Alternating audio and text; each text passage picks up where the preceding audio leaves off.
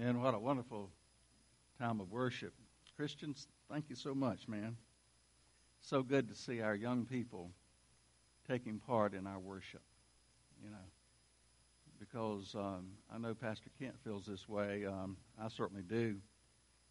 Our children, our youth, they are not our future, they are our present, aren't they? Thank you so much, Christian, and everyone who has participated today.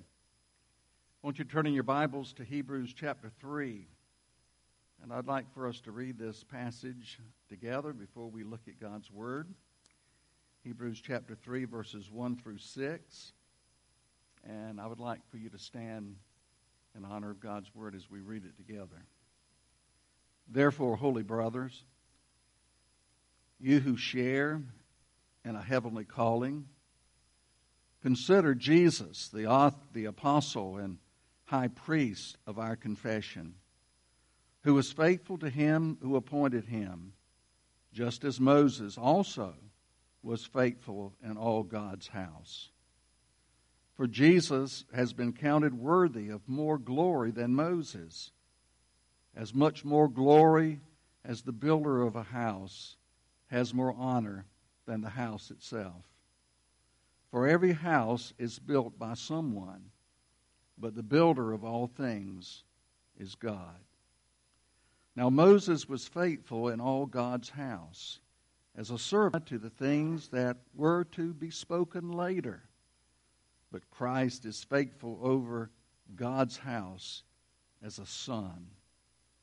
And we are his house if we, if indeed we hold fast to our confidence and our boasting in our hope. Reading and the understanding of His most holy word. You may be seated.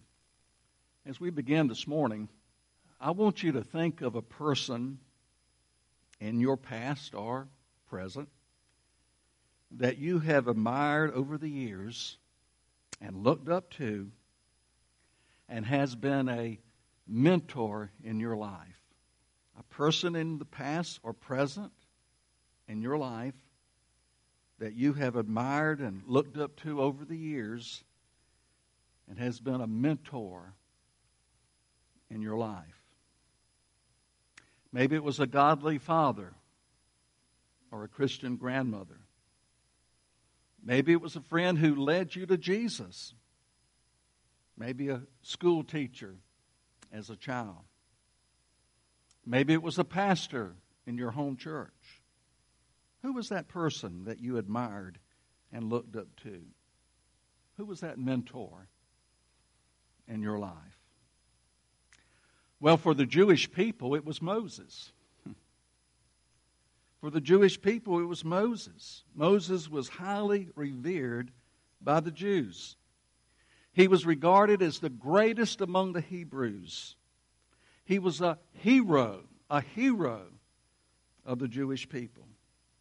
Now, it's important for us to understand that fact if we're going to understand the message of Hebrews chapter 3, verses 1 through 6.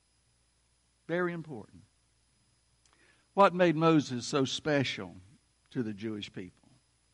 Well, there are several reasons. First, Moses was divinely protected by God. You know the story. He was miraculously saved from death by Pharaoh's daughter. He was plucked from the Nile River. He was raised as a prince of Egypt.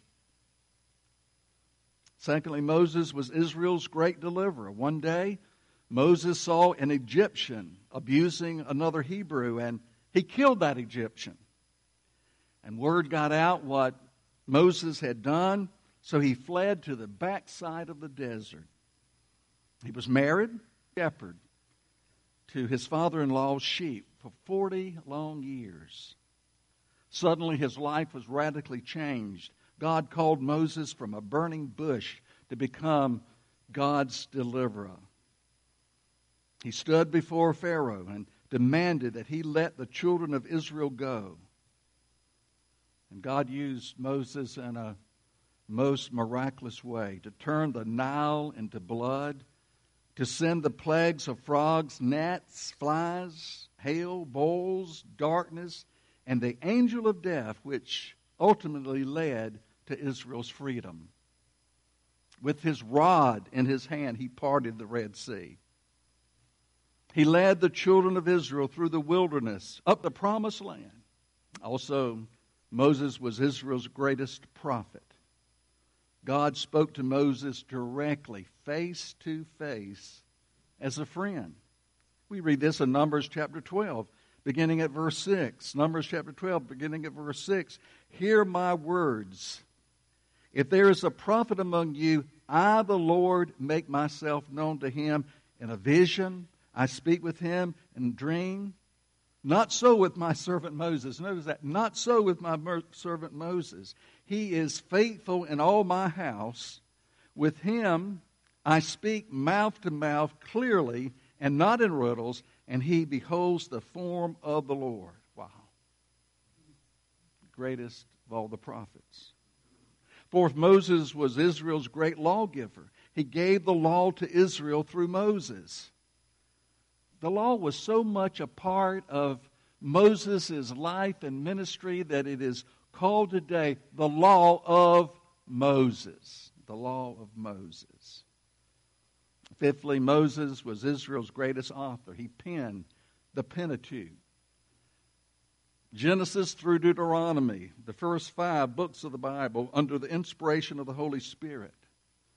There's no question about it. Moses was greatly loved and admired by the Jewish people. Greatly loved and admired by the Jewish people.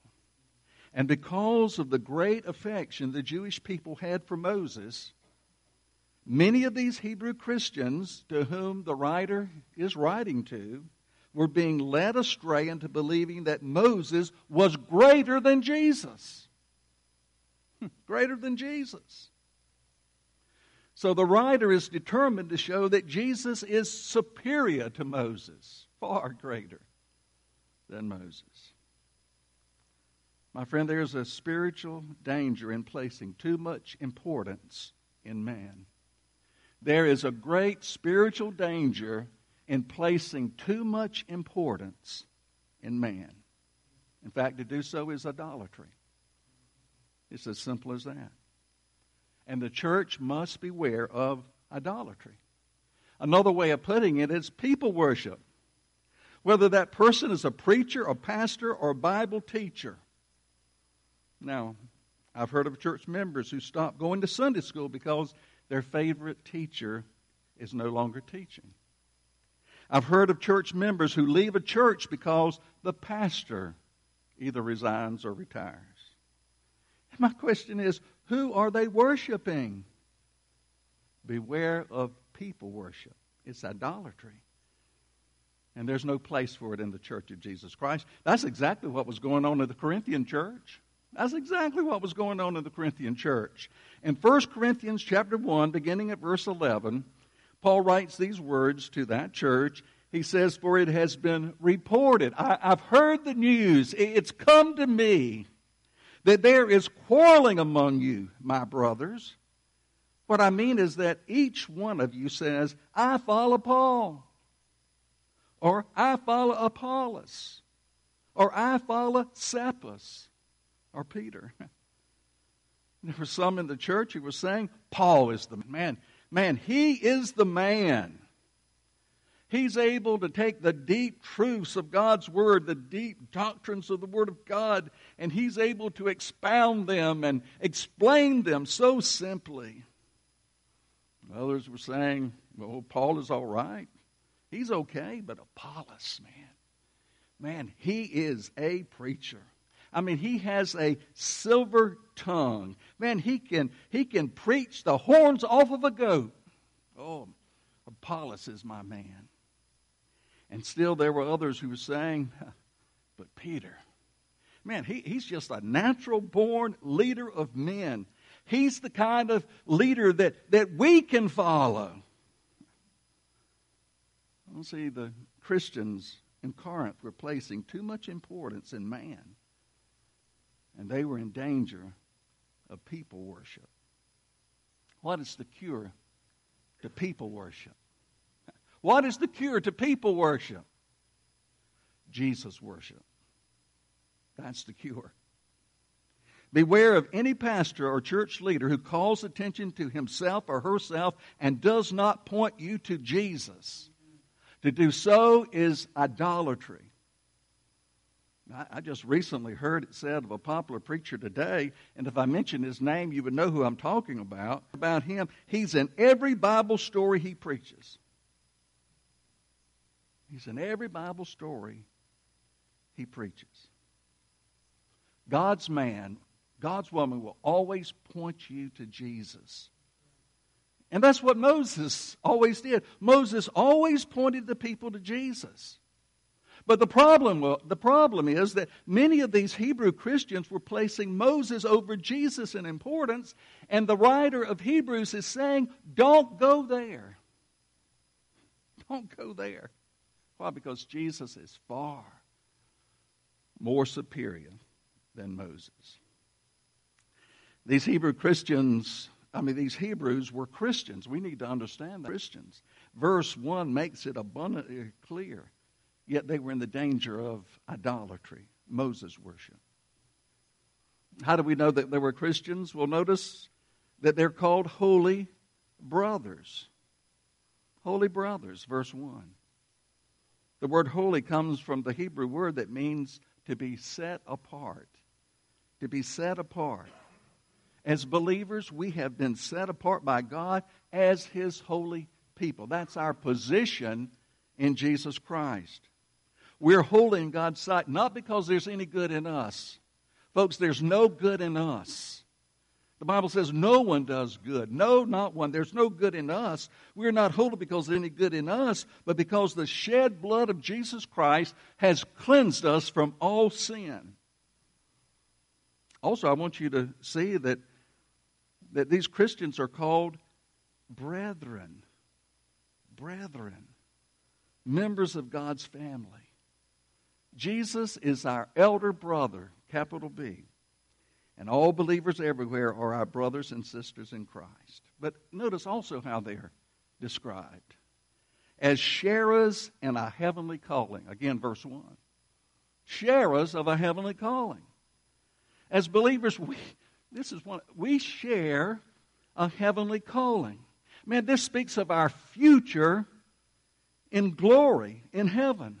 See, the earth is not our home. I mean, this is not our home down here. One day you're going to die. I'm going to die. One day that's going to happen. This earth is not our home. We're just passing through. Now, Hebrews was written to believers, not unbelievers. Holy unbelievers do not exist. okay? Holy unbelievers do not exist. Unbelievers do not share a heavenly calling.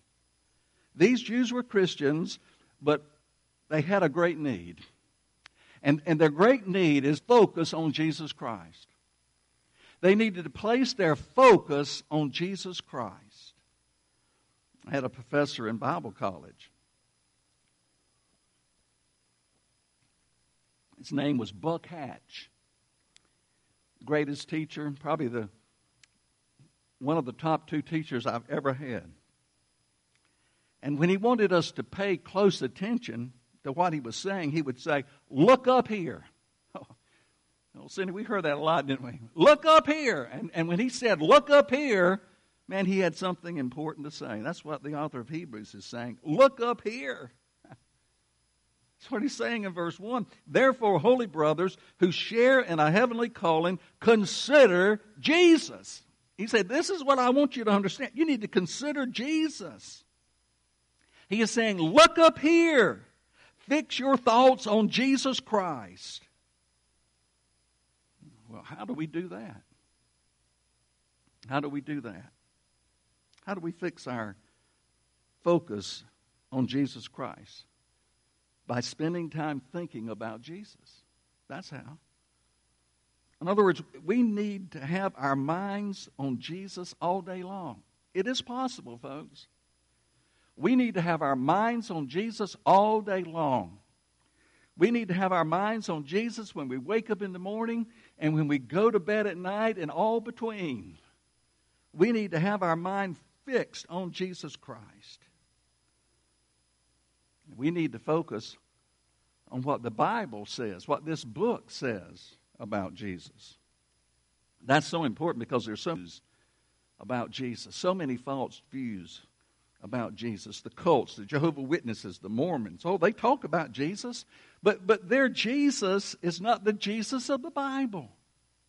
Oh, they use the terminology that we use. They talk about being saved, they talk about God, they talk about Jesus, they talk about heaven, they talk about eternal life. They talk about all these things, but their Jesus is not the Jesus of the Bible. Their Jesus was just a man like you and me who became a, a, not the God, became a God, but he's not the God. Now, notice how Hebrews describes Jesus here. See, we need to focus on Jesus. And we need to see what the Bible says about him. And this is what the Bible says about him in verse 1. He is called the apostle and high priest of our confession. Now let's begin with the first description. Jesus is the apostle. And the word apostle means sent out one. Sent out ones. When Jesus called his 12 disciples, they became apostles.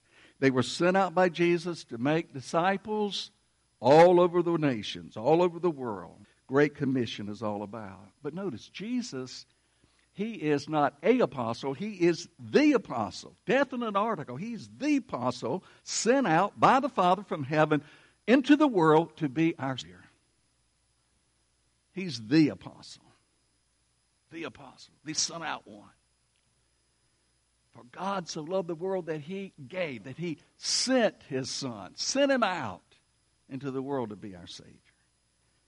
And then the second description is the high priest. Now, in the Old Testament, the high priest represented the people before God. I think about the Day of Atonement. On the Day of Atonement, the high priest he went into the most holy place, or the Holy of Holies, with the blood of the sacrifice and sprinkled the blood on the mercy seat to atone for his sins and the sins of the people. But this was just a shadow of what was coming. Just a shadow of what was coming. A picture of what Jesus would do on the cross for us. On the cross, Jesus, our high priest shed his precious blood once and for all as a sacrifice for sinners, opening the way for sinners to be saved, to make it possible for sinners like you and me to be saved. Since Jesus is the apostle, the apostle who has been sent out by the Father to be the Savior, since Jesus is the high priest who offered the one and only sacrifice for sin, we must, we must fix our thoughts on him. We must fix our thoughts on him. Why? It will keep us from drifting. A few Sundays ago, we talked about drifting, drifting spiritually. And when we fix our eyes on Jesus, it will keep us from drifting. If you focus your mind on Jesus, really, you won't have time to drift. You won't have time to drift. We drift when our mind is focused on the things of this world instead of the things of Christ. In fact, I'll make a statement, and I believe it's true. It is impossible to sin overtly on purpose when our mind is on Jesus? Impossible. Just try it sometime and see. The next time you're tempted to sin, and maybe it's that besetting temptation in your life that keeps coming and going all the time in your life. When you're tempted to disobey God and to do something you know is against God's word, stop right there and open your Bible to the words of Jesus. And begin to read the words of Jesus. Read about who he is. There's so many great passages, especially in the book of John, Gospel of John. Start reading about Jesus, who he is, and what he has done. And my friend, you will be amazed at the power the Word of God has over temptation and sin. You will be amazed at the power the Word of God has over temptation and sin. So you, you can't fill your mind with Jesus and fill your mind with sin at the same time. It won't happen. I think the old hymn says it best turn your eyes upon Jesus, look full in his wonderful face. That's what we need to do. We need to turn our eyes and our attention and our focus on Jesus Christ. And what's the promise? And the things of earth shall grow strangely dim in the light of his glory and grace. This is what the Hebrew Christians needed to do in this book. And this is what we need to do. We need to turn our eyes from our troubles and our trials, from worldly things, from sinful things, and fix our eyes on Jesus. That's what we need to do. Now, the author of Hebrews is getting down to his main point, showing the superiority of Jesus over Moses. And here we see two great proofs that Jesus is superior over Moses. The first proof is superior in his ministry. Jesus is superior in his ministry. I both Moses and Jesus were both faithful in the ministry God called them to do. Both were faithful, but Jesus is superior because his ministry is greater. Look with me at verses 2 and 4, 2 through 4. 22 times God says that Moses was faithful in his ministry. So the word faithful fits the life and the ministry of Moses. You know, I wonder if God could say that about you and me. Moses was faithful. I wonder if God could say that about you and me. Are you faithful in your lifestyle? What you do, where you go? the people you hang around with? Are you faithful in your service? Or do you have a service? Do you have a ministry? Every Christian ought to have a service, either in or through this church in some way. Are you faithful in your giving? You know, the Bible has a lot to say about giving. Are you faithful in your giving? In your tithes and your offerings? God is faithful to us but are we faithful to Him? Please understand, Hebrews is not minimizing the faithfulness of Moses. In fact, it highlights the faithfulness of Moses. He discharged his ministry as a leader in God's house. Now, what does the word house mean here? We see it through these verses house, God's house. What, what, what does it mean? Well, what is your house? It's not something that's made of brick and mortar or wood. Your house is your household. Your house are the members of your family.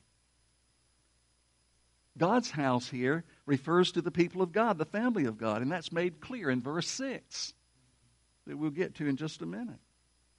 Moses was leader in God's house. He was a, a faithful leader among the people of God. But Jesus is the builder of God's house, God's family. He's the one who established God's family. He's the one who originated God's family. It's just common sense that an architect is greater than the house he builds. Jesus is the architect of God's house, God's family, the people of God. He built it.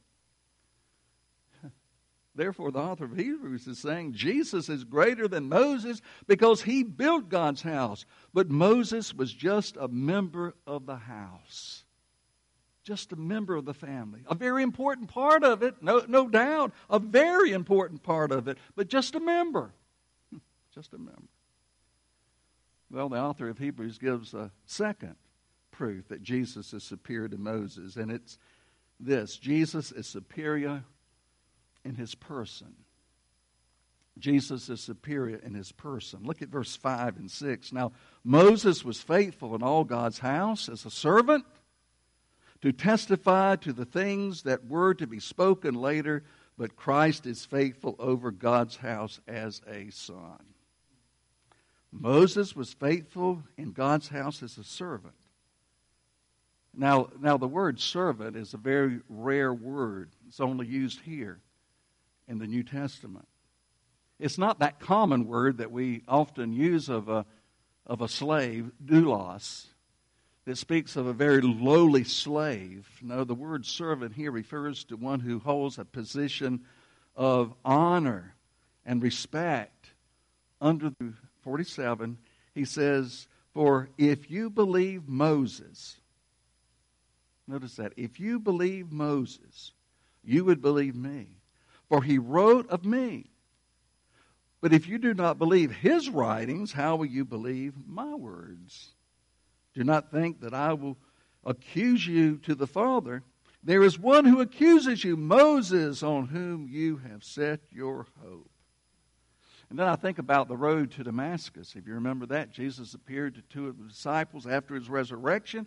And he says in Luke chapter 24, verse 27, and beginning with Moses and all the prophets, he interpreted to them all, in all the scriptures the things concerning himself. Oh, he spoke of Jesus. And though Moses was born more than a thousand years before Jesus Christ came, he spoke of the coming Messiah. Yeah, Moses was a servant, highly honored in God's house, but still a servant. But Jesus is the Son.